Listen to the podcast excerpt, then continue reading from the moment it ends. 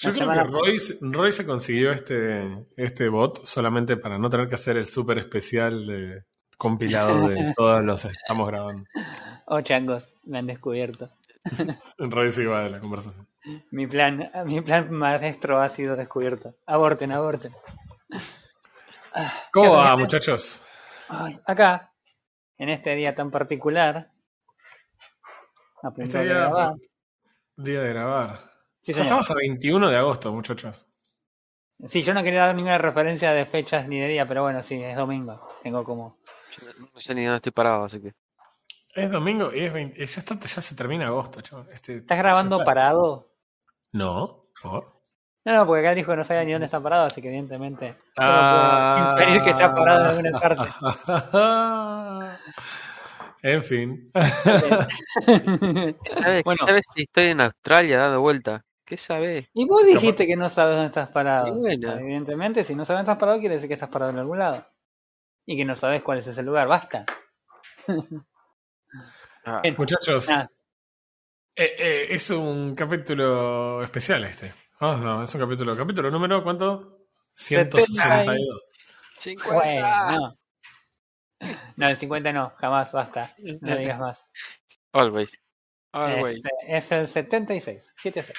76. muy bien, no hay ninguna referencia que podamos hacer. No. Eh, pero bueno. Sí, hay una referencia que podemos hacer. No. un amigo me dijo el otro día, vos sabés que estoy terminándolo y, y la verdad es que está re bueno el juego. Yo lo conseguí re barato. Lo compré hace seis meses.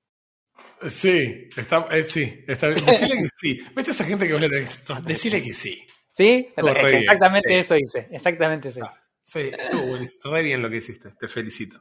Bien. Eh, ¿Hay alguien jugándolo todavía? En fin. vamos a hablar de lo que tenemos que hablar porque hay como una. eh, porque tenemos una banda de cosas para hacer. Yo sé que vamos a arrancar por un juego que fue el que primero jugamos desde los tres que vamos a hablar hoy. Y, ¿Qué, tienen de especial los tres que vamos a hablar hoy? Los tres que vamos a hablar hoy son tres juegos que jugamos juntos. Eh, dos de ellos los jugamos de A4, de hecho, con Eli. Eh, y, bueno, nada, vamos a tener ahí todo su input a través de Discord seguramente. Pero vamos a hablar de juegos que jugamos juntos, que usualmente son eh, juegos que tienden a sumar puntos por el hecho de jugarlos juntos. Lo hemos experimentado mil veces. Uno de ellos me parece que no cuenta directamente como un juego solo. No creo que alguien lo juegue solo siquiera. Eh, sí, eh, pero arranquemos por el primero porque yo sé que acá es donde te vas a llenar de furia y... Cronológicamente. vas diciendo Palpatine, ah, deja que la ira fluya a través de ti. Sí, sí, tengo la El juego que jugamos, y lo jugamos en un momento que si no me equivoco fue el amigo Epic Games nos regaló a todos el Borderlands 3. Sí, señor. Y jugamos el Borderlands 3, efectivamente. Lo cual creo que todos coincidimos en que fue una de las peores decisiones que tomamos en el año. Mal. Aparte, yo no entiendo cuál fue la, lógica detrás de esto, porque es así. Jugamos Borderlands 1 y dijimos, chabón, esto no envejeció bien. Jugamos Borderlands 2 y fue, muchachos, esto es exactamente igual que el primero, nada más que nada, listo, no, no, es malísimo. Ah, ¿sabes qué? Vamos a jugar a Borderlands 3. Ah, sí, qué sé yo. Es como que eh, el Borderlands 3 era un juego reciente. El Borderlands 3 salió en 2019.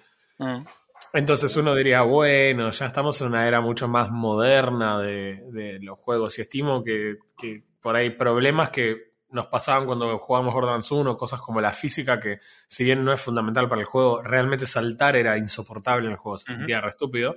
Eh, bueno, nada, efectivamente sigue sintiéndose igual de estúpido acá.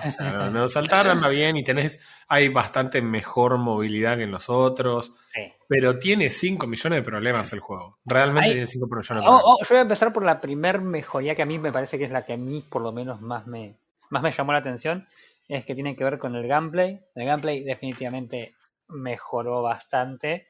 No se siente que las armas sean armas que no hacen daño, que sean armas en líneas generales eh, una excusa para tener que pegarle 850.000 tiros a un enemigo común. En líneas generales el gameplay ha, mejorado bastante y se siente más como un juego de tiros, sin olvidar que es un shooter-looter.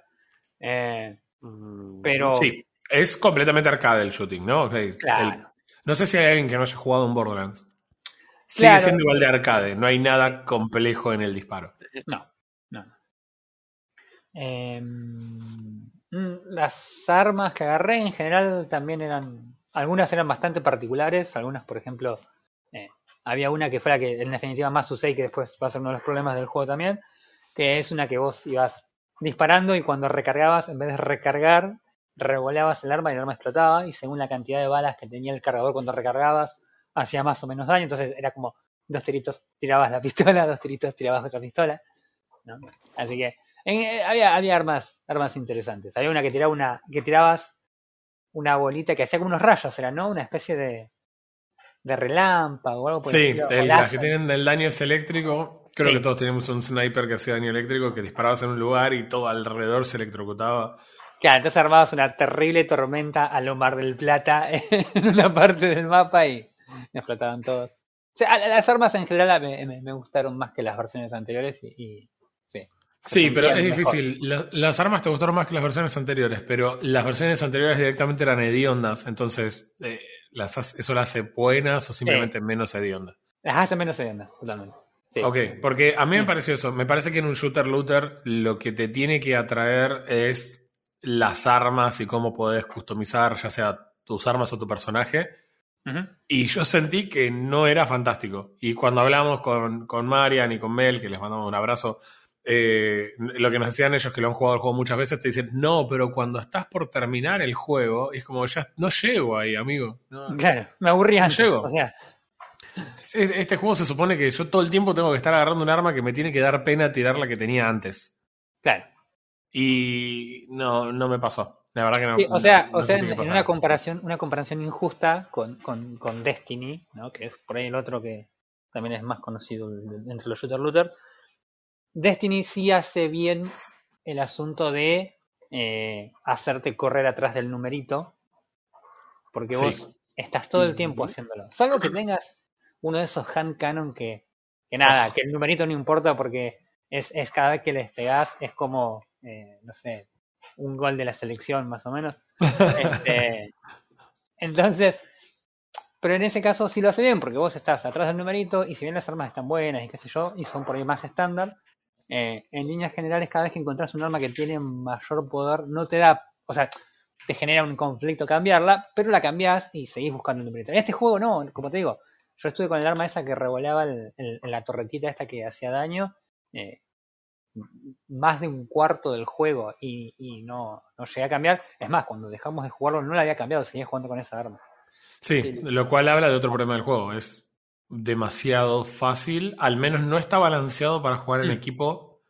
Mm. Y, y si queremos ser más atrevidos, quizás no está balanceado para jugar con mouse y teclado. Sí, cuando, cuando tuvimos, hace poco tuvimos esa charla con, con casualmente con Marion y con, y con Mel acerca de eso. Yo lo que, a mí lo que me pareció en principio es que primero el juego no, no solo no está, no es que no está balanceado para mucha gente, sino que no está balanceado para gente que lo juegue bien de entrada.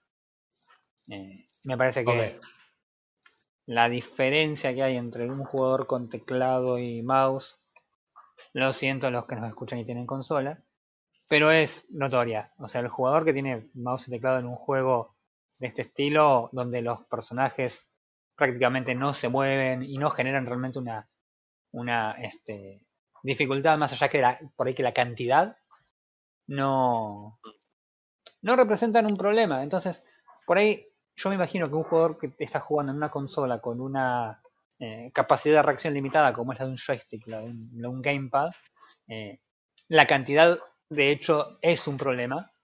Sí. Claro, definitivamente. Entonces por ahí nivelar el, el- nivelar la dificultad en base a la cantidad, porque la realidad es que aparecían kilos y kilos de enemigos todo el tiempo, o, o en las partes donde había que pelear. Eh, pero nada, para nosotros nunca fue un problema. eh, entonces también la dificultad hacía que el juego fuera más un trámite de, bueno, hay que reventar todos esos. Listo, no queda nadie, seguimos. Sí, Eh, un mismo- no, Perdón, dale vos, Eros. No, más de caminar y mantener apretado, porque ¿qué fue? ¿Qué fue en el capítulo 2, capítulo 3 que estábamos separados y hacíamos historia y no pasaba Sí. nada, básicamente. Sí, Sí, no se sentía, no se sentía que te faltaba una persona. Claro. Mm. Sí, en un momento me acuerdo que había un boss Eh, que yo. eh, Era un dinosaurio, era que en un momento dice, ah, va a aparecer, no sé, un dinosaurio, que sé yo, estaba ahí a buscar el dinosaurio. Y para cuando. Nada, ustedes me dijeron, no, no, era. Era ese que Ya, está, ya lo reventamos recién". matamos. Sí, ustedes dos salieron para un lado y era para el otro en el que yo había ido. Y para cuando ustedes dos llegaron, yo ya lo había matado. Bueno, los chicos nos habían dicho que el boss, que era como una especie de robot con un cerebro a la vista, era un boss que les había costado muchísimo. Y yo les decía que yo literalmente me perdí en el mapa y cuando llegué ustedes ya lo habían matado, no lo llegué a ver. Claro. Sí, y nos Entonces- pasó varias veces. Claro, entonces era, o sea, si estamos pensando que una persona está matando a un boss en un juego de A3 donde uno no está, eh, deberías estar con 30% menos de daño y de vida en el equipo y debería ser un problema. Y si con una persona menos el boss es tan sencillo, evidentemente no hay algo en el balance que falló. Eh, eh, eso sí, me, me parece terrible. Eh, yo cosas que quiero agregar que me parecieron realmente muy malas. El tema de la navegación del mapa es ridículo porque la forma en la que el mapa te muestra a veces es re poco claro qué es lo que cómo llegar de un punto al otro. Sí.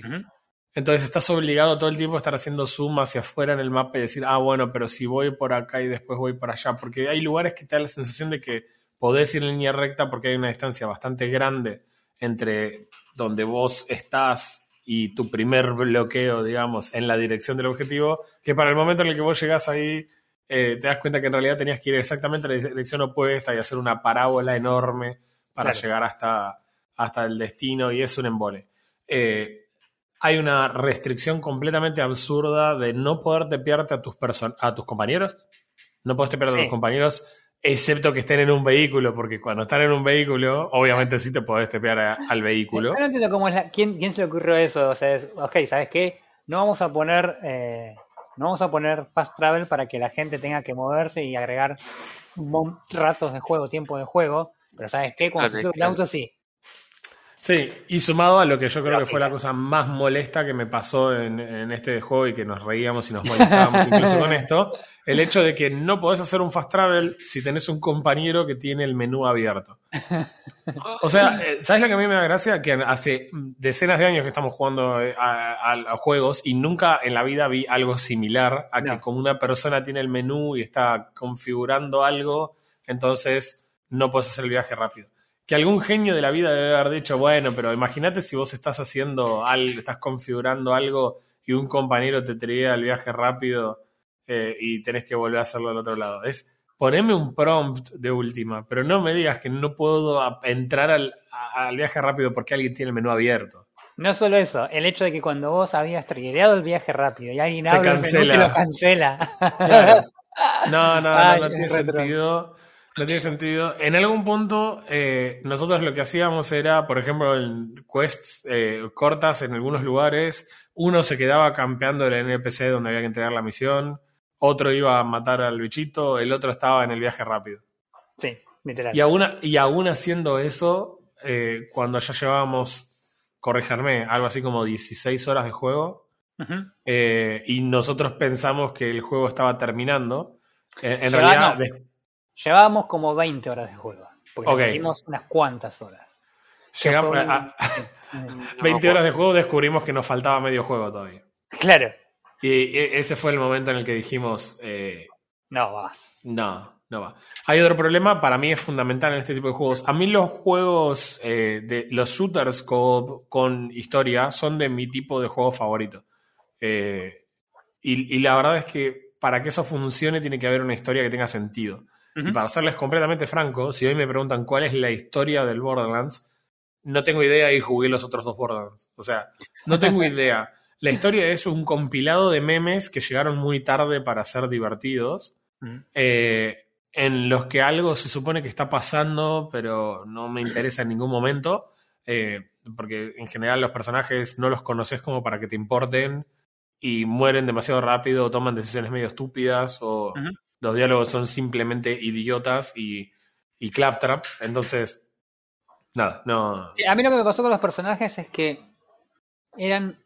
ah, o sea, no- nos reímos un montón la- la- el primer rato cuando eh, llegamos a la conclusión de que Borderlands 3 era básicamente una película de Adam Sandler interactiva.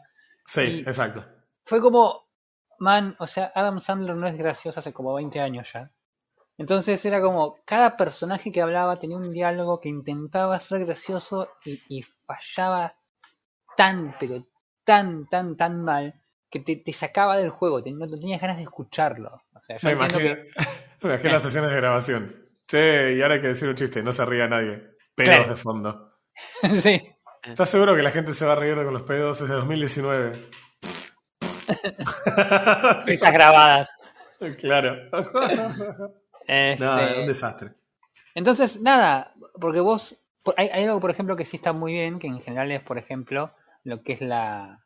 Eh, todos los personajes en general tienen una voz propia, un actor que grabó líneas y le puso el, mejor timing que pudo con la comedia que le dieron. Entonces, las voces están buenas porque corresponden con los personajes, todo lo que vos quieras, pero lo que dicen es tan ridículo que no te no, no llegas a prestar atención. Llega un punto en que ya no querés escuchar a nadie hablar. Querés agarrar simplemente, pasar rápido por todo, pasar a la próxima misión y terminar el juego. Sí, de hecho, eh, el voice acting es muy bueno en general, o sea, el laburo con las voces.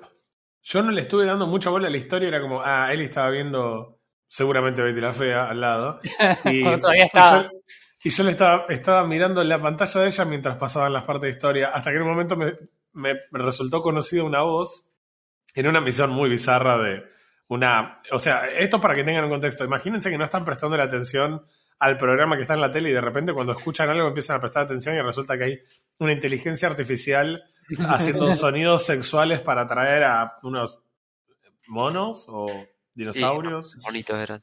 Bueno. Sí, es una inteligencia eh, artificial que durante aproximadamente cinco minutos, que es lo que dura la, escena esta, por una especie de, de jefe intermedio en la que te invaden monos leones, era algo así, ¿no?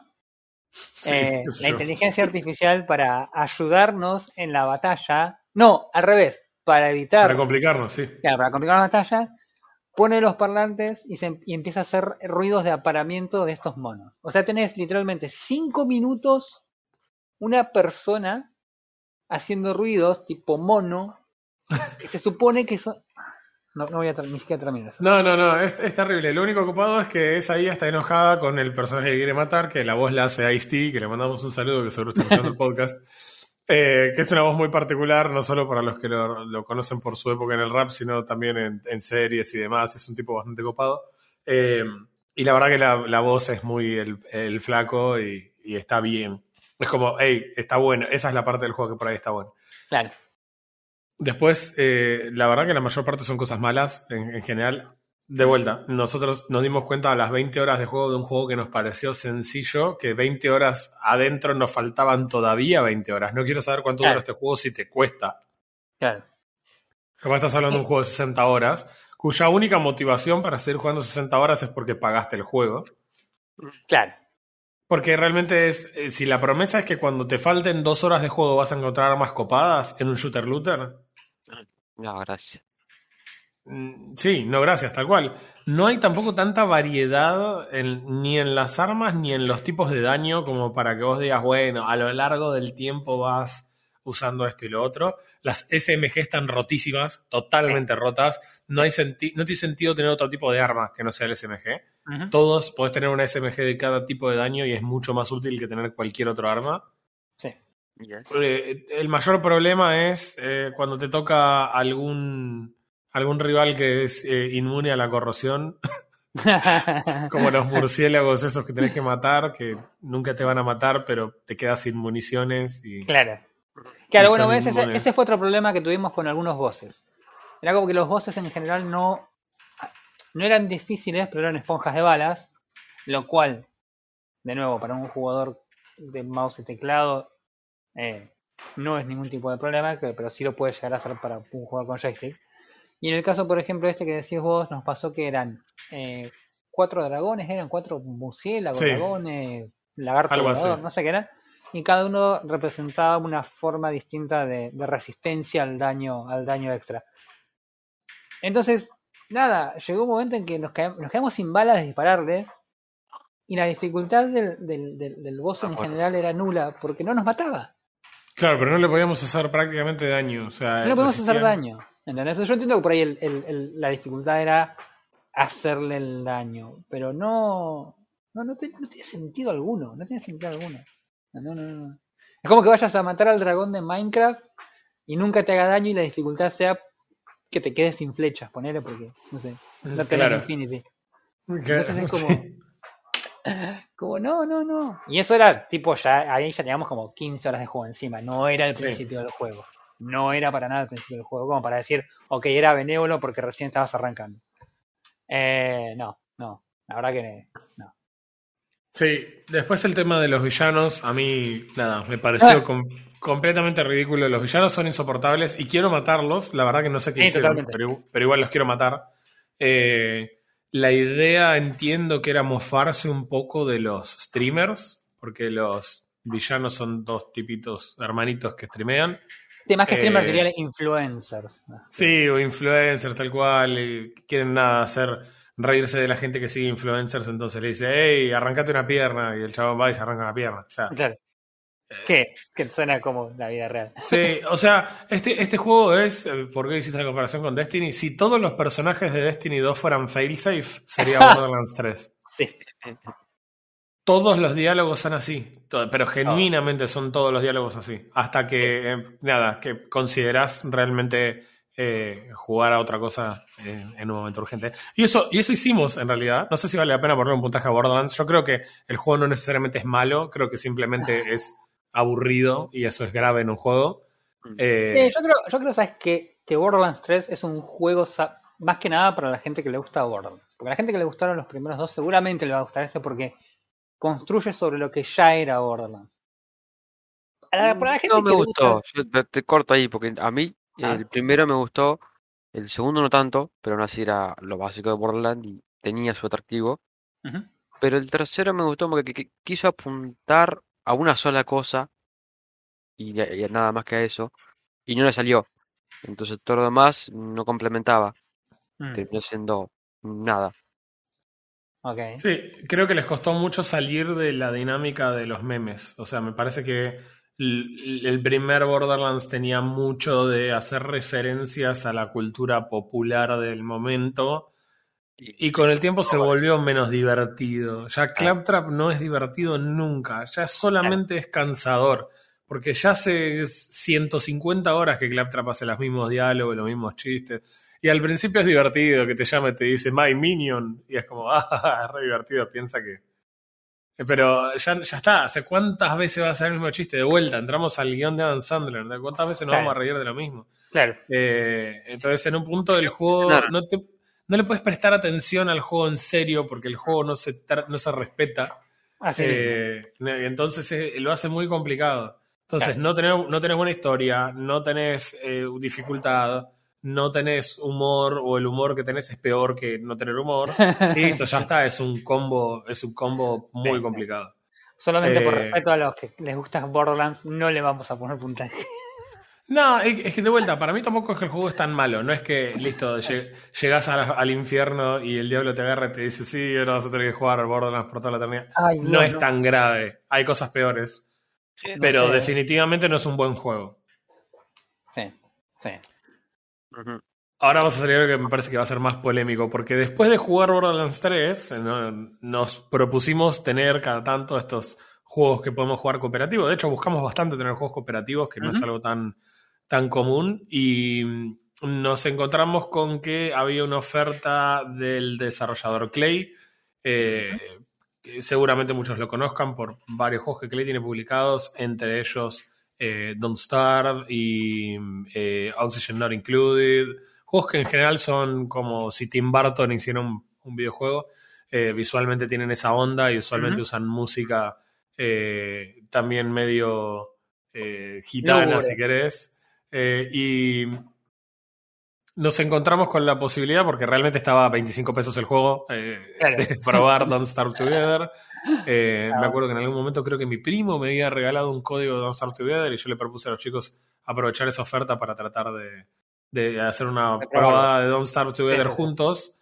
Yo creo que había jugado varias veces Don't Starve solo y nunca había terminado de poder agarrarle la mano al juego. Entonces dije, bueno, capaz que si lo jugamos juntos tenemos una vista diferente.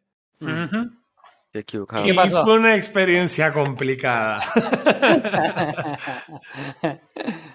O, o sea, Eh. ar- si arrancamos, eh, eh, si arrancamos eh, lo, eh, ¿cómo se llama? Si arrancamos los, eh, lo, lo bueno, digamos, del juego, y no debería ser tampoco una locura, eh, Don't Starve Together es un juego relativamente viejo, si querés, pero eh, la verdad que el juego anda perfecto. Y se ve bien. A mí me gusta mucho el estilo de...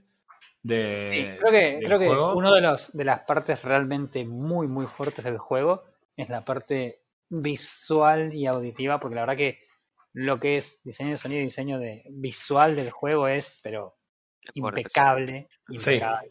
No, Eh, no hay nada que esté fuera de lugar. No hay, incluso cuando te regalan cosas dentro de lo que es una especie de, Sí. de market que tiene y demás, todo sigue siempre en ese estilo visual que es tan particular y que por ahí no se te regalan una pollera para tu personaje, más allá de que no sea una, una mujer, y la pollera está en el mismo estilo de, de, de, de- tiene la misma estética que todo el resto del juego, entonces incluso una pollera cuadrados se ve bien en el juego. Este, entonces, en, en ese sentido, la verdad que el juego 10 de 10 eh, Yes. en todo. Y- Eh, lo y mismo es- música, la música y los sonidos. Sí, sí, está, la verdad que en ese sentido todo está muy piola. Eh, la- los, diseños, los distintos personajes y los trade-offs de los personajes se sienten que son verdaderos trade-offs complejos. O sea, no tenés ningún personaje que sea necesariamente mejor o peor que los otros. Es como todos tienen cosas re buenas y cosas terribles. Claro. no es un juego fácil. O sea que Cuestionable. Bueno, tenés una curva de aprendizaje bastante alta, al menos, de- del juego, que implica que al principio del juego no es que vas a entrar y vas a decir, bueno, ah, mi primera jugada de Don't Starve me estuve dos años y después morí. No, es como. Es probable que estés más cercano a los cinco o seis días. O menos. Menos. O menos, dependiendo de cuándo escuches los perritos. Eh, Claro. Si escuchas cachorritos Va- es o sea, un problema a ver, vamos, yo, yo voy a hablar de esto porque la verdad que esto fue algo que a mí me, me no quiero decir que me pegó, pero me hizo enojar realmente mucho. Sufrir, sí, Ahí. te hizo sufrir, lo, lo escuchamos. No, no, no es cuestión de sufrir, porque yo no me molesta sufrir con, hecho ya también lo charlamos, lo charlamos después de jugarlo, no me molesta sufrir con un juego difícil Sí, en la medida que el juego sea justo. Bien. Ejemplo que no es por ahí tan difícil, pero que se entiende, es por ejemplo eh, el, el- el combate de eh, Star Wars Jedi Fallen Order. Jedi Fallen Order. Es un Claro. combate difícil al principio, es un combate, pero que el juego te lo presenta de esa forma y te ayuda a que entiendas que el combate es difícil. Te ayuda a que entiendas que, bueno, no estás jugando Jedi Academy, que tenés que ir y darle, darle sablazos a todo lo que se mueve, ¿entendés? Era un hack and slash. Claro, el juego te, te está explicando y te, te muestra que es difícil manejar el sable, que si se te juntan dos Stormtroopers vas a estar en problema al principio, ¿eh? cosa que después al final del juego llega un punto en que vos ya ha- has dominado el- la mecánica del combate, entonces vienen 15 pibes y los reventas a todos. Eso es un juego que en principio no es particularmente difícil, pero que tiene la dificultad que corresponde. La, versión extrema de esto es eh, Dark Souls, que también es así, más difícil. Eh, este juego ah, tiene lo, que yo le decía cuando lo, lo- jugamos es que para mí el juego tiene una forma de generar dificultad que es reteniendo información al jugador. O sea, el juego no tiene ningún tipo de tutorial. Vos arrancás el juego, elegís un personaje que no sabes si tiene beneficios o no, no sabes cómo funcionan esos beneficios, no tenés información de eh, si esos beneficios de hecho te sirven para algo cuando estás con otra gente o no. O sea, son es información que no tenés porque el desarrollador decidió no dártela. No es que eh, está o se explica de alguna forma en algún momento y, y, podés tomar una decisión, aunque sea sumamente básica, porque tenés muy poca información, que puedes tomar una decisión. No, no puedes tomar una decisión porque no tenés información alguna. Y eso pasa en las primeras tres jugadas del juego. Vos arrancás, empezás a jugar y te morís automáticamente. En tres días te morís porque no sabes. No, no sabes qué cosas tenés que hacer, no sabes qué cosas tenés que comer, no sabes qué cosas tenés que cuidarte. ¿eh? Y no, no me molestaría eso si de alguna manera el juego me lo informara o me diera pistas de, las cosas y no fuera injustamente difícil. Sí, eh, yo tengo una pregunta y un comentario respecto a eso, pero el, el comentario sería quizás el, lo más grave es que, a diferencia del Jedi Fallen Order, ponele, que es un juego completamente distinto, ¿no? Pero a diferencia de, o, de un Souls-like cualquiera, cuando vos te morís estás aprendiendo algo. Porque en sí, en Souls, los Souls vos aprendés la secuencia de combate de un enemigo hasta que eventualmente lo, lo aprendes a derrotarlo, digamos. Entonces estás aprendiendo algo cuando morís. Lo que creo que es más grave en este juego es el hecho de que vos te morís y no entendés, no entendés muy bien por qué te moriste y tampoco entendés qué podés hacer distinto la próxima vez que juegues mm, para, para que te vaya mejor. Entonces vos no sentís que vayas progresando, en un sentido tipo un roguelite donde ah, cada vez que morís estás progresando en el juego. Sí, la primera, la, primera muerte que tuvimos, que fue cuando creo que terminó la ronda en, esa primera jugada que hicimos, que fue que eh, nada, arrancamos, nos separamos un toque como para juntar recursos, qué sé yo. Clásico, clásica estrategia de survival nivel cero. Eh, y nada, vino un perro a la noche, creo que el segundo día, y me mató a mí y a alguien más, no me acuerdo quién. Encontramos. Ah, ese es otro tema. El juego eh, no te permite revivir fácilmente. O sea, si vos eh, morís, no revivís y tu muerte de hecho perjudica eh, a, los, a, los, a las personas que están jugando con vos porque les afecta la cordura, que naturalmente si tu cordura llega a cero morís, porque es uno de los, los stats que tenés que cuidar. Em, entonces tenés que buscar un lugar específico, pero como el juego genera random, genera aleatoriamente los mapas, nos pasó que en esa primera jugada teníamos una plataforma ahí cerca y uno de nosotros pudo revivir, que creo que fui yo. Pero el otro estuvo después eh, una hora dando vueltas hasta que no. Mientras hacía nada, porque el resto no, no podíamos ayudarlo tampoco a revivir. Después de eso pasaron creo que dos noches y aparecieron en vez de un perro, aparecieron cuatro. Y ahí, también, de nuevo, morimos casi todos, quedó uno. Pero como en ese momento había tres fantasmas, la cordura lo, reventó y después y murió en un tiempo. Pero en el tiempo en que, en el que morimos, hasta que el tiempo que terminó la, sesión, porque eh, los cuatro morimos, los otros tres estuvimos haciendo nada. Estuvimos literalmente 40 minutos dando vueltas tratando de conseguir una de estas eh, plataformas para revivir. Y estuvimos 40 minutos haciendo nada. Y, yo me acuerdo en ese momento tenía una... Estaba, pero que volaba la PC en cualquier momento a cualquier lado. Que me acuerdo cuando terminamos haciendo y dije, listo, chao. Sabés que lo desinstalé. El, el, juego en eso. Por otro lado, la pregunta es cómo se compara tu desconocimiento del juego con Minecraft. Eh, no entiendo la pregunta. Y porque vos en Minecraft técnicamente el juego tampoco te explica nada. Y tampoco el juego te dice cómo tenés que sobrevivir ni qué pasa con las cosas. Eh, también tenés un, no sé, también tenés un, un, grupo de pillagers que, que de repente los venís y los, mataste y no te diste cuenta que el que mataste tenía un banderín y cuando volvés con tus villagers te atacan la ciudad y te matan a vos y a los villagers, por ejemplo, y es como ¿qué pasó acá? ¿Por qué pasó esto?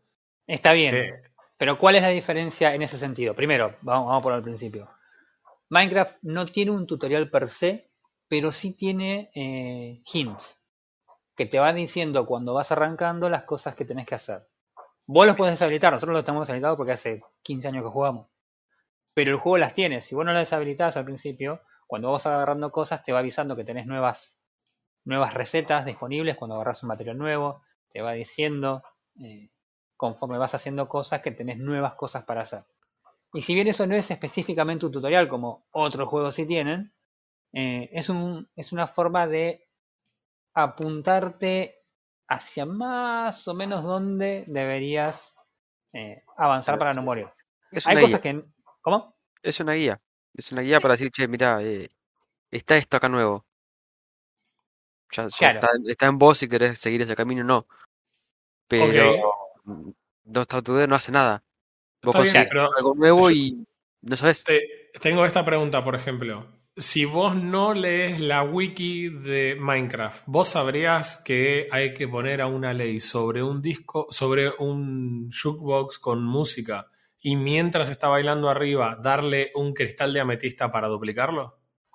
Eso, yo, eso eh, es una comparación injusta, porque lo que estás hablando es una mecánica que es muchísimo más del late game que el inicio del juego. Supongamos, ponele, ponele que sí. O sea, a mí me parece que el principio del juego en Don't Starve no es tan complicado. A mí me parece que lo que es más complicado al principio es el mid game. Porque al principio vos, quiera que no, eventualmente sabes que la primera vez que te mataron, sabes que después vas a necesitar un arma y craftear un arma no es tan complicado. Y cuando crafteas un arma, el combate tampoco es complicado. De hecho, el combate es lo más básico del juego, quizás. Eh, lo complicado es después cosas como, por ejemplo, cada personaje lidia con la, con la cordura de una forma diferente. Y, muchas veces no tenés los recursos para poder mejorar el nivel de cordura.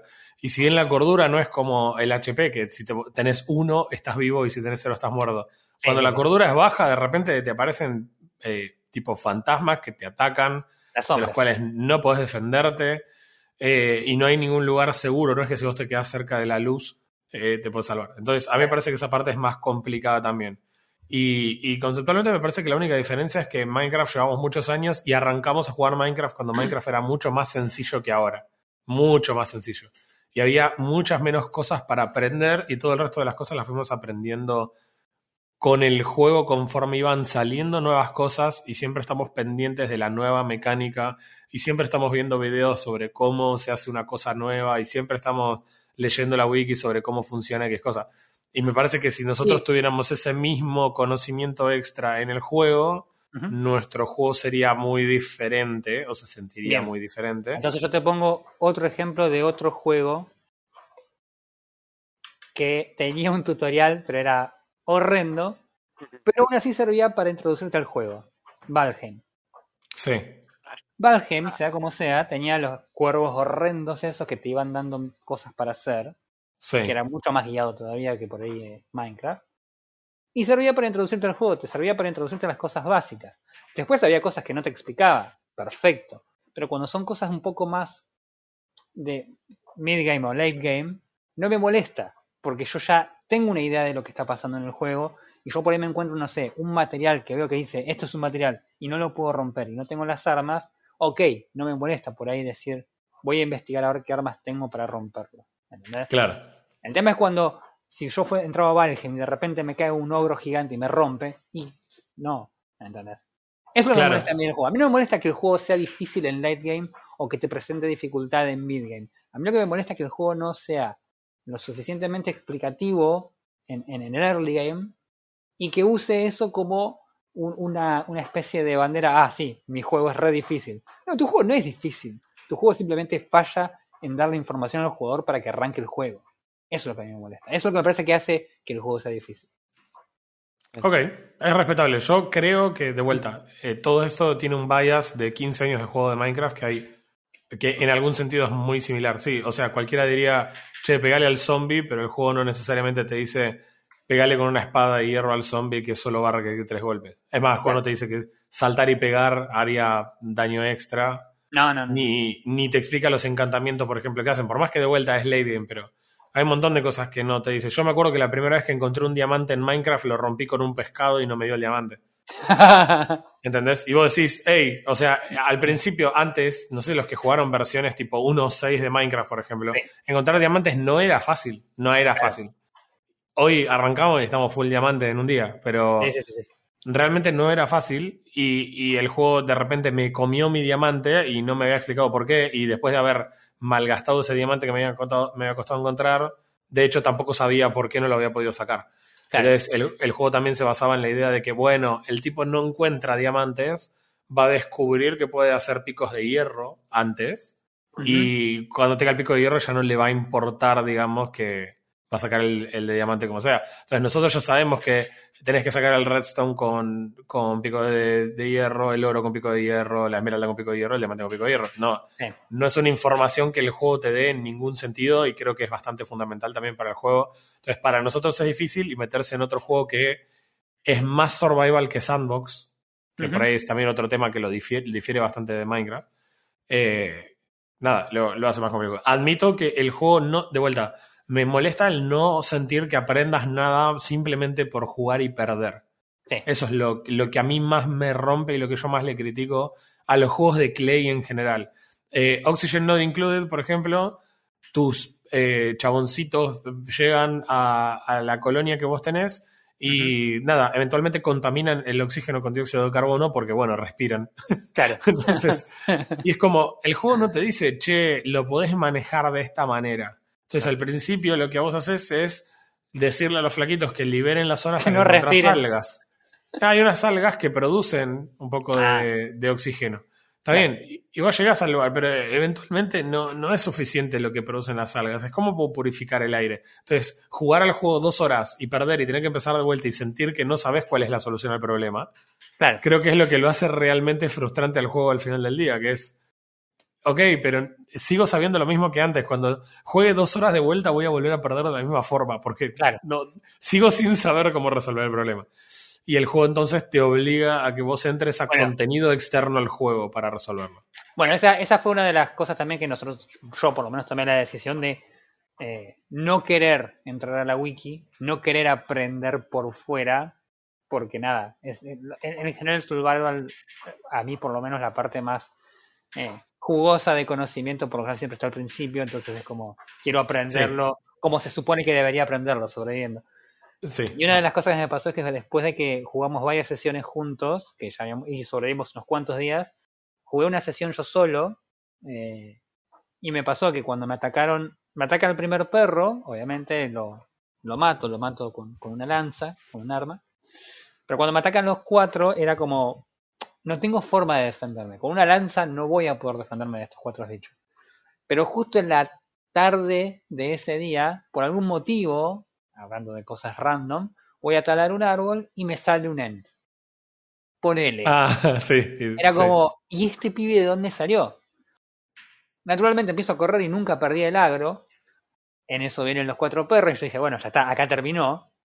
Y por motivos que, ja- que a, a día de hoy no entiendo cómo funciona, el Ent mató a los cuatro perros y perdió el agro conmigo. Entonces el Ent andaba dando vueltas por ahí, por mi base, sin hacerme nada. Y yo había sobrevivido a los cuatro perros. ¿Y qué aprendí de eso? Nada. Cero. No entiendo Claro. cómo pasó ni por qué pasó. Lo único, el único uso que le pude dar a eso fue que después, eh, en, una, en una que estábamos jugando nosotros juntos, nos habían atacado, eran, ya eran como ocho perros, ya era una, una era, Sí. eran los perros de acá en la reserva del puerto. Este, que yo tenía una maldic- maldición de ganso, no sé con qué, con qué Ah, con el, el leñador con hipster. el. Entonces, claro, yo hice que los, que los perros me sigan y fui a buscar a uno de estos bichos tipo pájaro gigante, porque yo sabía que en algún punto se iban a pelear entre ellos y de esa manera sobrevivimos. Sí, Pero- no sabes cómo lidiar con el Ent, ni terminas de saber cómo perder el agro. Sí, de- a, a- mí, sé yo, también es difícil, por ejemplo, el tema de cuántas personas deberíamos eh, asumir una tarea, como por ejemplo, no sé, eh, la comida, cuánta gente debería trabajar en, en las granjas para poder producir la comida que, Claro. que la gente tiene que comer. No tenés idea y no sentís que vayas aprendiendo nada nuevo. Siempre es bueno, sí, hay que encargarse de esto. Ah, y acordate que el este personaje, por ejemplo, no puede comer nada que no sea carne. Claro, Porque es tipo, hey, la piba vikinga que pelea es genial, pelea re bien, tiene un casco recopado, pero no puede comer nada que no sea carne. Ok, listo, le tenemos que dar solamente la carne y los, el resto que comemos. Che, este no recupera cordura si no come carne. Entonces también, y así tenés muchas variables que tenés que ir aprendiendo y el juego no te explica demasiado eh, respecto del tema. Yo creo que la, justamente con la mecánica que tiene, retener inform- esa información básica, aunque sea, la hace mal. Mm. Porque en Minecraft es una- mecánica bastante simple y retenerse la mayoría de la información no la hace mal, porque esa, más que sea autointuitivo y con un poco de exploración lo va sacando, no le, no, no le hace mal a la mecánica. Pero no estar together, al no tener información de nada, yo eh, hemos sacado lo- el alimento, la- los arbustos para las vallas, Sí, y decir, bueno, me permite sacar el arbolito, lo planto en otro lugar y me queda cerca. Y después nunca, y nunca crece. claro. y no te da información y no te dice la planta después, esta planta está muerta. Claro. Te, te sigue dando la misma información. Y por más que lo, y por más que eh, lleves un tiempo de aprendizaje, te perjudican todo lo demás. Hasta que te diste cuenta que es el alimento, hasta que te diste cuenta lo de la, lo de la, la, la mente, lo que es de noche, lo que es armarte, lo que es buscar recursos, dónde están los recursos. Son tantas mecánicas que la, la, la pendiente de aprendizaje es demasiado larga para empezar a disfrutar el juego. Claro. Entonces Sí, sí o es- sí te obliga a recurrir a la wiki para checar esa cosa y perder la emoción. Mm, ¿Entendés? sí, totalmente. Sí, Yo no- totalmente. yo- por eso lo- a mí también me, me, me llevó a frutar un tiempo y, y quería intentarlo, pero te saca la gana. Mm, Te saca la gana el hecho de que te retenga una información básica, porque no, no le hace mal al juego que vos me digas, para sobrevivir tenés que hacer esto, un alimento básico. Claro. No te digo cómo buscar los recursos.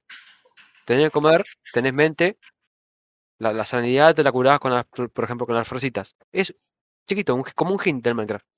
Claro. La sanidad te la recuperás juntando flores. Sí, que haya, ¿con qué que haya personaje? otras cosas, que haya, que haya eh, ítems y otras cosas, se lo puede dejar al personaje que explore el juego, que le guste el juego y lo explore, pero si no me está dando la información básica, es alargar esa curva de aprendizaje de una forma tediosa. Ujú. Yo, yo jugué en el momento del release el Don't Starve, donde había menos features que ahora, porque, por ejemplo, el- eh, creo que el primer update que sacó el juego se llamó Shipwreck, y es donde se incorporó por primera vez el agua. Antes el agua no era transitable y vos tenías esa limitante de que no podías recorrer el agua. Y en ese momento el tema de la comida no nos parecía tan complicado. De hecho, jugábamos con mi esposa el Don't Starve eh, en sesiones independientes, porque era solo single player, y eventualmente entendías el tema de, ok, listo, cuando me llevo las plantas, el juego quiere que exploremos, decíamos, porque cuando vos te llevas las cosas a tu base, no producen por un tiempo y están secas. Mm. Eh, después descubrimos, che, con la, con la caca de los bífalos podés hacer, eh, abonar, digamos, la, Claro. la- eh, las plantitas, entonces empiezan a producir más rápido. Ok, listo, entonces si nos establecemos cerca de donde haya bífalos, entonces podemos hacer tal cosa. Ahora tenés ítems para hacer- hacerte amigo de un bífalo. Entonces el bífalo te sigue y te lo puedes traer a la base, eso significa que podés conseguir mucho más fácil el fertilizante. Y esas son cosas que nosotros la aprendimos jugando y la aprendimos de una forma orgánica, de la misma forma que aprendimos la mayor parte de las cosas que, que aprendimos en Minecraft. Eh, e insisto en que para mí el problema con el juego es el mid-game. Cuando más o menos estás instalado y tenés el primer problema que no puedes evitar, que es que te va a atacar una jauría de perros. Vos sabés qué va a pasar, no sabes bien cuándo, pero sabes que te va a pasar, que te va a atacar. Claro. De hecho, cuando vos avanzás en, la- en- en- no iba a decir la historia, pero en realidad no, no- no es tal, pero cuando vos seguís avanzando en el tiempo, vas a tener muchas veces ataques de, de, los lobitos, perro lobos, lo que sea. No, eh, eh, o sea, eso no va a dejar de pasar eh, porque, nada, es, es otra parte más de, de cómo funciona el juego. Y lo más difícil es empezar a lidiar con eso y con sentir que te morís y, y, el- y pasaron dos o tres horas. No es que vos jugaste 15 minutos y te moriste y empezás de vuelta y en una hora hiciste cuatro intentos y fuiste incorpor- incorporando nuevo conocimiento. Claro. Acá jugaste dos, tres horas, invertiste dos, tres horas, te moriste y, y cuando vos volvés a encarar, ahora tenés en mente que te va a pasar eso, pero no sabes cómo lo vas a lidiar. Entonces ahí es donde el midgame se pone complicado. Che, me está bajando la cordura. ¿Y qué sé yo cómo recuperar la cordura? claro. O sea, por ahí levantás flores y decís, sí, me recuperó uno, pero no parece una forma normal de recuperar 175 de cordura. Claro. Eh, entonces, eh, ¿cómo hago ahora? Che, ¿dónde qué puedo craftear que me reduzca esto? Eh, y vos decís, bueno, el personaje que antes era el único personaje jugable, que es Wilson, eh, Wilson cuando craftea nuevas cosas usando los Science Machine, recupera cordura. Ok, suena hasta bastante intuitivo, porque tenés al chabón viviendo en, en la nada y Sí, de sí, sí, repente el chabón tiene como un vestigio de, de sociedad y dice, ah, mira qué bueno, una mesa para investigar y bla, bla, bla. Ponele, ¿no? Ponele que lo quieras atar un poquito al lore del personaje. ¿Qué pasa cuando ya no podés craftear más cosas? ¿Cómo vas a lidiar con la sanidad cuando vos ya crafteaste lo que hay para craftear? Claro. Que, que no hay tantos ítems. Ahora hay muchos, ahora hay muchos ítems. Eh, Pero en su momento no había. no había tantos ítems. Era, ¿qué vas a hacer ahora? Eh, ¿Qué, qué sigue ahora que, que pasó esto? Eh, así que bueno, no sé, yo tengo sentimientos encontrados. A mí el juego me gustó mucho más que, a ustedes. Me parece que el juego requiere muchas más horas también para tener algo de, conocimiento respecto del juego. Pero me parece porque es ese tipo de juego en el que las horas hay que ponerlas. Me parece que estoy de acuerdo con el tema de que el juego no es muy justo y hacerlo más justo lo haría más divertido.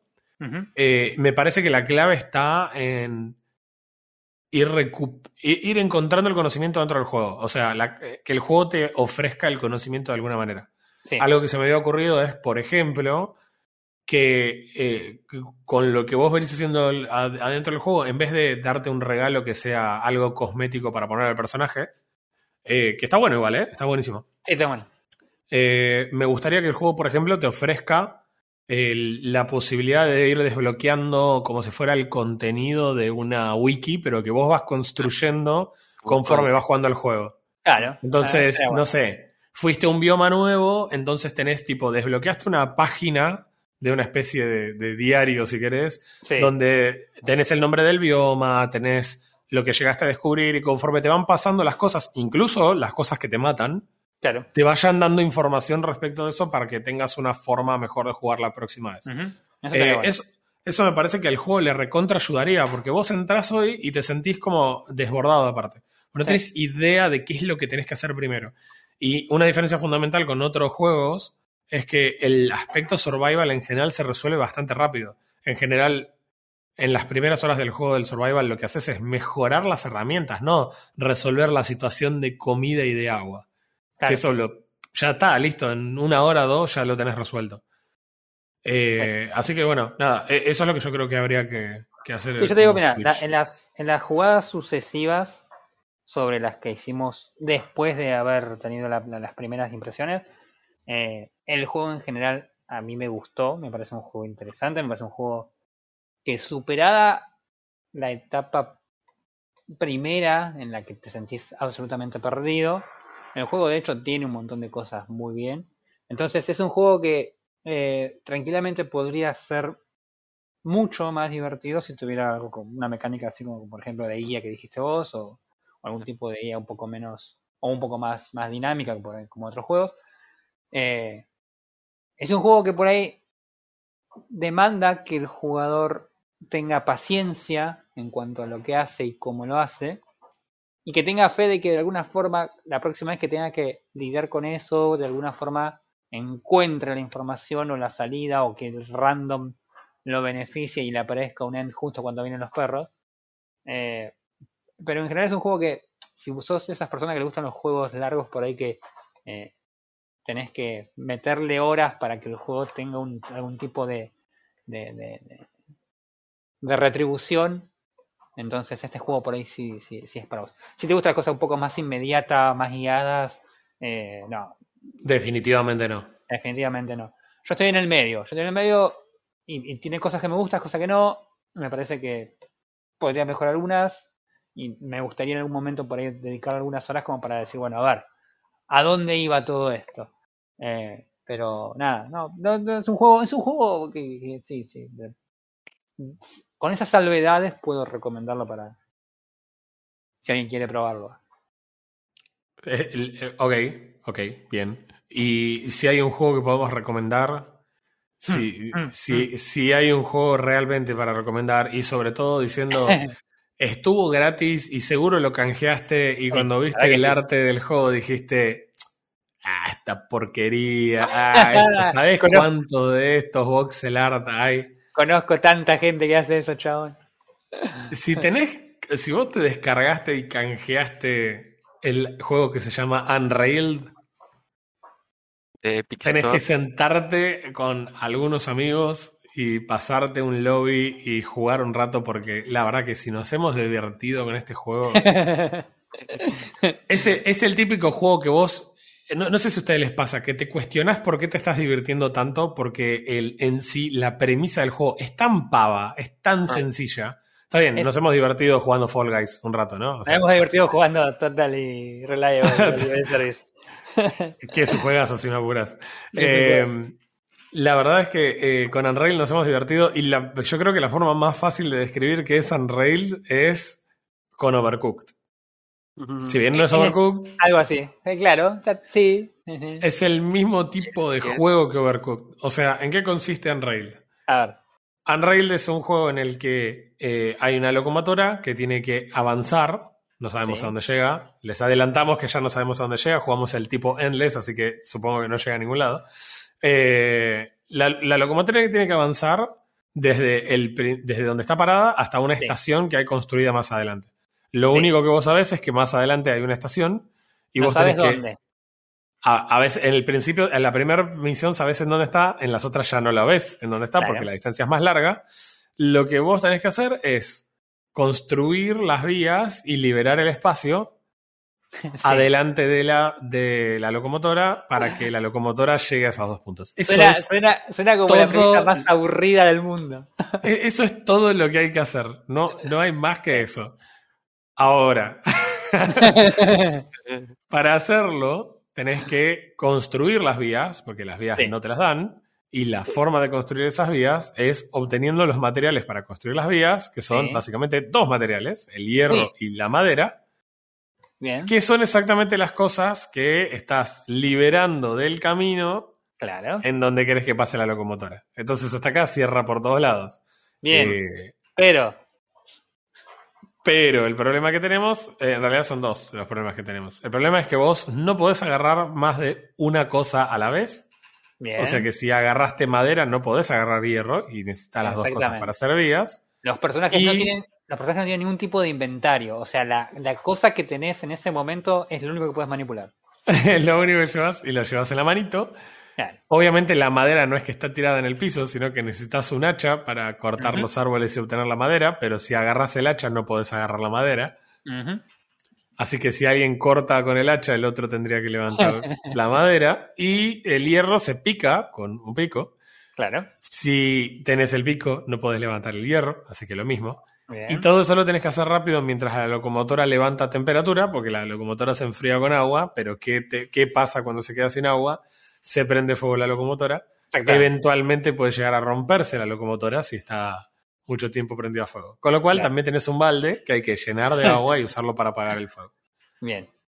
Bien. Esa es básicamente la mecánica. Hay cosas que no mencionamos, por ejemplo, que eh, hay un pico, un hacha, y un balde.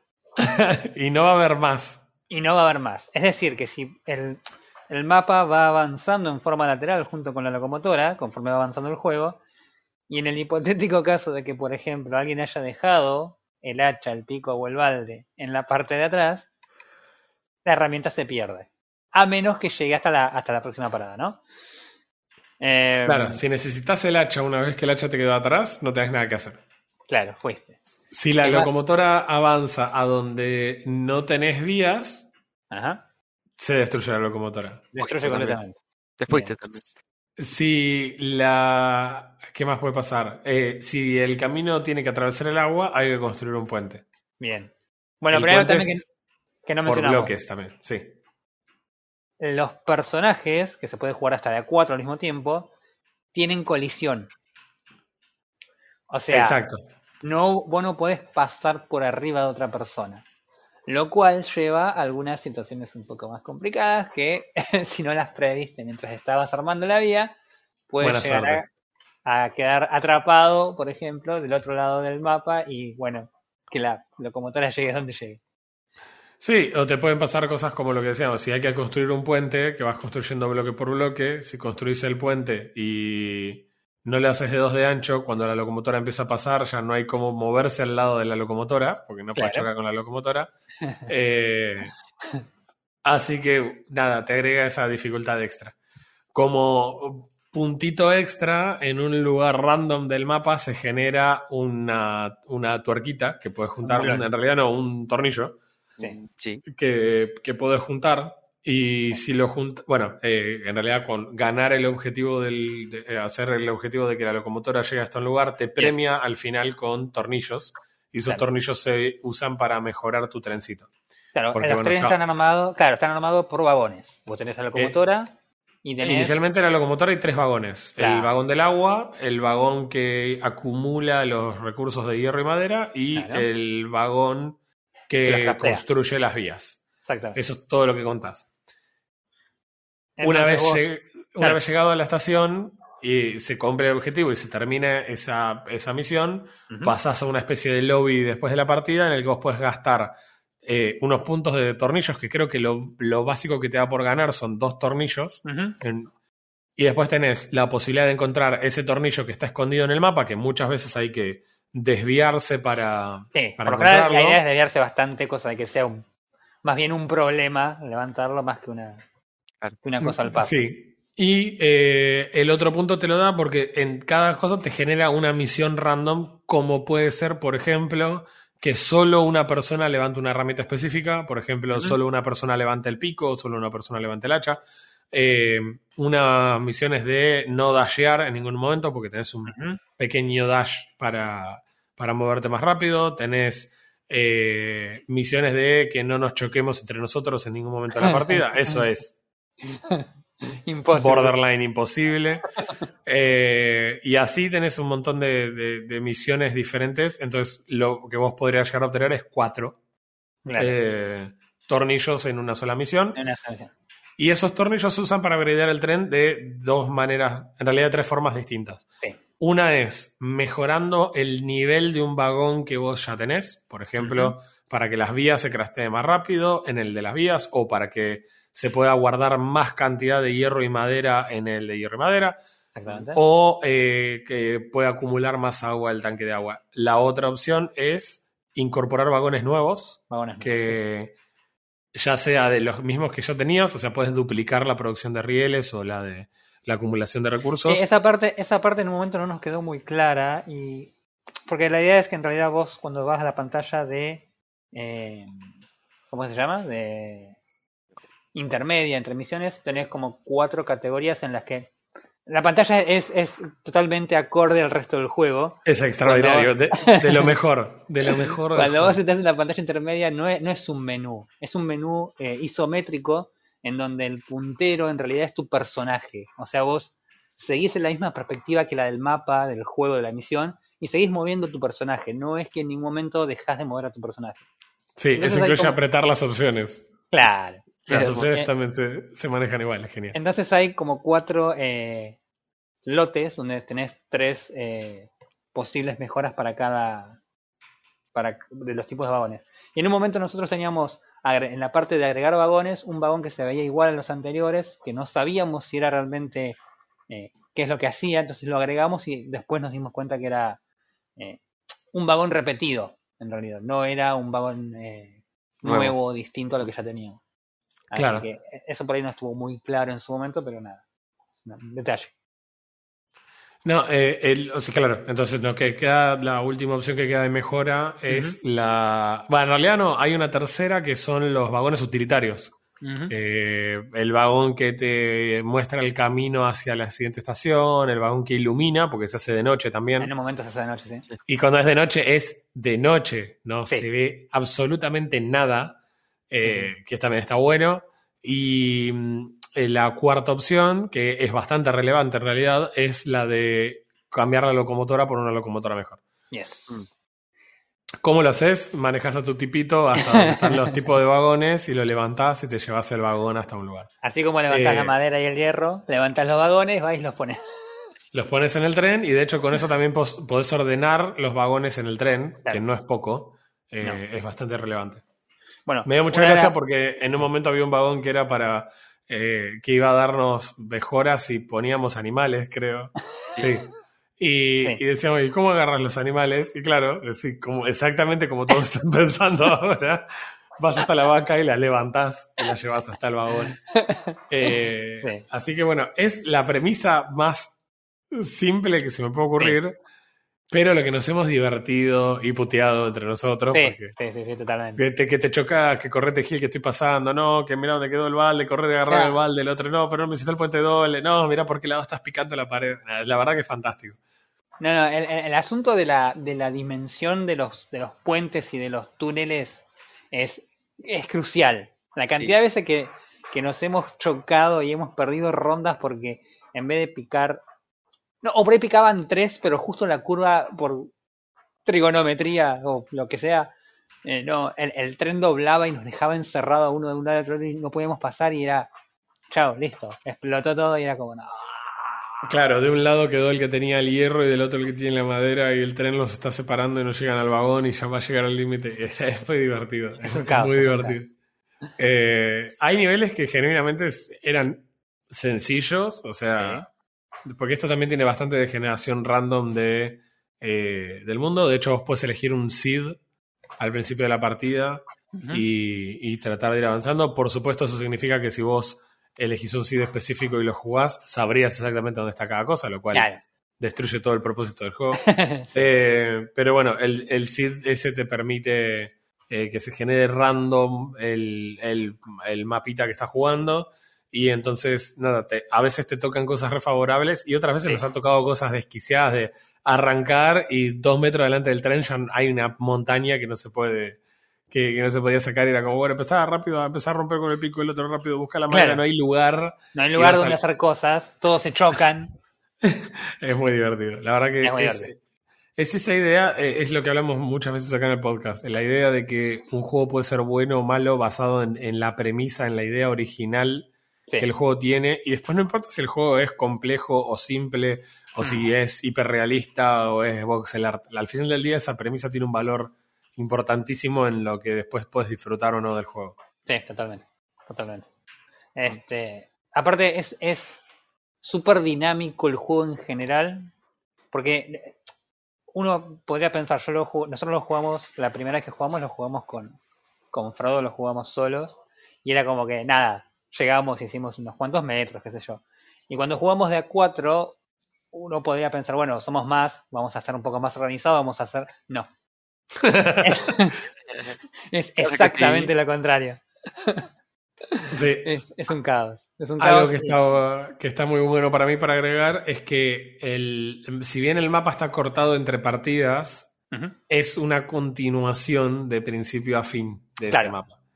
Eh, y entonces lo, eh, lo, que vos podés llegar a hacer es, si vos te adelantás al tren, podés ir haciendo una especie de, de, stack de, materiales o de vías inclusive, para que puedas arrancar la próxima parte del mapa, de la cual no tenés idea cómo es porque no la ves, eh, con algunas cosas ya hechas y, y, demás. Así que eso es todo bueno. Las veces que teníamos un mapa relativamente sencillo hacíamos eso. Eh, empezamos a stackear para el siguiente para el siguiente nivel. Creo que las veces más difíciles era cuando lo que había que hacer del otro lado no era empezar a poner vías, sino enseguida agarrar un pico, un hacha y empezar a abrir lugar. Eh, en general eran complicadas. Y después lo otro que también me parece que era un poco complejo era que a veces la tuerca estaba súper al principio del mapa. Entonces, muchas veces no podés, o bien no la ves, o no tenés el lujo de agarrar un pico y desviarte todo ese tiempo Claro. Para ir a buscar pasa, la tuerca. Pasa que al principio del mapa, por lo general, los, los problemas se daban más cuando tenías los materiales muy cerca y tenías que empezar a picar, porque al no saber hacia dónde en realidad tenés que moverte, a veces vos podés picar para un lado, que nos pasó una cuando llegamos creo que al bioma de nieve, que no veíamos si había eh, montaña negra o montaña de material abajo, entonces por ahí vos empezabas a picar, a hacer para un lado y de repente llegabas a un lugar del que no podías salir. Entonces, eh, son decisiones que en realidad tomás como podés porque no tenés información para tomarla. Este, y, a veces sale mal y termina tu locomotora contra una montaña negra y nada. Fue, perdiste porque al principio, que es cuando tenés que tomar esa decisión, nada. Se te complicó y saliste por un lado y para el otro. Así que, sí, no, es divertido igual. Este, ¿Sí? no sé qué más podemos agregar de este juego, porque la verdad que la premisa es sencilla, la, el juego es sencillo en general y en realidad la, el, el, el, lo divertido es la experiencia y, mucho más que esto, no sé si podemos decir de... Sí, eh, le podemos agregar un poquitín de, de violencia. Al, ser, al, ser, isométrico, así no, no, ocupa toda la pantalla, es, como, es como un rectángulo infinito. Acuérdense que más adelante nos aparecieron ladrones. Ah, verdad. Agarraban los materiales y los tiraban fuera del mapa. Sí, los tiraban fuera del mapa. ¿Y cómo hacemos para zafar esos materiales? Agarramos el pico o el hacha y los cagábamos a sopapos. Obviamente, explotaban en píxeles. Obvio. Obvio, como corresponde. Este, bien. Sí, sí, sí, sí, sí. Sí, muy divertido. Es bastante divertido. Ahora, ah, esa es hacer una premisa fácil. No, es- y hacer tan divertido, no me importaba empezar de nuevo, empezar desde el cero metros.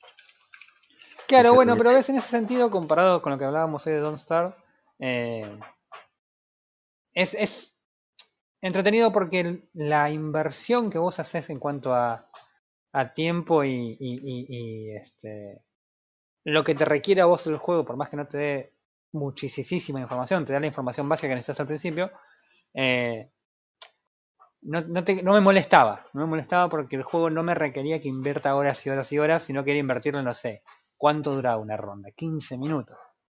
Y Ponerle se que llegábamos un poco más lejos y duraba media hora. Mm. ¿Entendés? Entonces no es que. Y aparte, cuando moríamos era porque. Sí, bueno, morimos porque esto era una pared negra que no podíamos romper y no sabíamos. Sí, pero la aprendíamos, ya lo sé. Volvemos a lo mismo, aprendíamos. Claro. Aprendíamos algo. Y aparte, la, lo que nos pedía el juego hacer tampoco era tan trabajoso. Entonces, no, no, no, no molestaba realmente cuando perdías, más allá de la frustración de, obviamente de perder. Eh, pero nada, no, no era que, que me enojaba perder tampoco, así que. Bien. No, no, la verdad que es un juegazo. Está, lo estuvo gratis, así que todo el mundo debe tenerlo, así que si tienen un rato libre para jugarlo, no lo jueguen si- con No, no, y si no tenés, eh, si no tienes un tiempo libre, te haces un tiempo libre, te pides unas vacaciones, pues la verdad que está muy bueno. A mí me parece que este juego estaba genial para decir, che, me siento una hora y, y con unos amigos nos reímos un rato de, de la coordinación. Eh, algo que es muy importante para mencionar y que me parece que lo- le aporta algo genial al juego es, aún si vos estás en un lobby co- eh, con otras personas, y estás jugando eh, múltiples personas en simultáneo, se puede guardar la partida. Eh, entonces vos podés retomarla en otro momento. No es que, bueno, me siento y Estoy Aparte es esa- obligado. es ese típico meme de hoy hasta que no perdemos no nos acostamos cinco minutos después. Esto es, no, sí, hoy me voy a quedar hasta que, no sé, hasta que llegue hasta los 2000 metros, ah, los 200 metros ya tenés un quilombo y no puedes avanzar. Sí, sí, sí. Eh, está bueno el hecho de que vos digas, che, venimos bien, lo guardamos y lo podés retomar en algún otro momento. Sí. Así que, eh, nada, la verdad que me parece que está súper bueno. Obviamente, si quieren guardar el lobby, tienen que pararse todos sobre la opción que corresponde. Para empezar una partida, todos también tienen que estar parados sobre el botón. Suerte con eso. Porque si no, es, es lo más parecido a Borderlands que tiene este juego. que no- Claro. Hay alguien afuera. Hay alguien que no está en el botón de. Que el 90% de las veces era mi esposa, entrando y saliendo cada vez que, que queríamos avanzar bailecito, el partido. bailecito que hacía el PJ. Así que la verdad que está bueno. Y como Sí, premio estamos. por avanzar, eh, el juego te da nuevas skins para tu personaje. Sí. No se engañen, tienen como cuatro aristas. los- Así Sí. que no es que es demasiado, pero está bueno, son bastante simpáticos. Sí, sí, sí. Así que bien, eso fue el- eso, esos fueron los tres juegos que jugamos en grupo. Jugamos los tres juntos. Eso estuvo muy bien. La verdad que sí, estuvo bueno. Los jugamos en un periodo de tiempo bastante largo, pero bueno, Sí. estaba- se, se dio esta posibilidad de presentarlos por ahí a todos juntos en, en Sí. un solo programa. Eh, uno que no recomendamos, uno que recomendamos, Con cautela. eh, sí, condicionalmente, condicional. y uno que recontra recomendamos, súper recomendado. Sí, sí, sí, totalmente, totalmente. Este, así que bueno, nada, eso. Aparte el, el Unreal lo debe tener todo el mundo, pues estaba gratis, así que. Mm. Olvídate. Deberían, deberían. En fin, ¿algo más que quieran agregar, muchachos? Eh, no, por mi lado no. Eh. ¿Alguien revisó la agenda Blizzard por si las dudas? Porque no, no- no mencionamos esta semana. Sí, están diciendo cosas sobre Diablo 4, pero. eh, no, Nadie no le importa. No, sí, por ahí una cosa que quiero mencionar, que es ver. una cosa que usualmente no me quejaría, pero la verdad que eh, da un poco de bronca, es hace más o menos dos semanas o tres Sí. que Riot Games había comenzado el evento Guardianas Estelares. Eh, eh, suena, eh, esto suena súper eh, fans de, de un anime que claramente estaba pensado para nenas de primaria y lo ven tipo de 30 años. Eh, Como todo anime. Sí, no, bueno, la- el- Culpable. El evento de Guardianes Estelares daba un montón de misiones. En general, y esto para la gente que no juega mucho LOL, nosotros jugamos solamente porque cuando juegas el evento podés en general abrir un par de cofres y conseguir algunas skins, porque obviamente no le pagamos un peso a Tencent por, por las skins.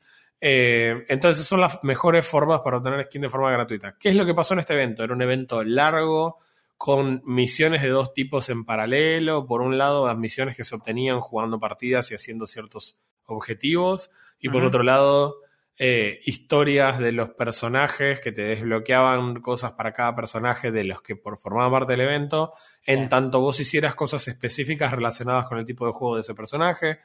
Bueno. Eh, hasta ahí suena razonable. Hasta ahí está todo muy bueno el evento. La verdad, eh, en términos de las cosas que había para hacer, de los mejores. Excepto por una cosa. después de como 10 o 12 días de grindear las misiones y demás, eh, Riot Games tuvo que hacer un mantenimiento prolongado del, servidor de Estados Unidos. Duró unas 12 horas, así que debe haber habido suicidios masivos porque durante 12 horas no pudieron jugarlo. Eh, con lo cual Riot Games tomó la decisión de regalar todas las misiones a todos los jugadores. What?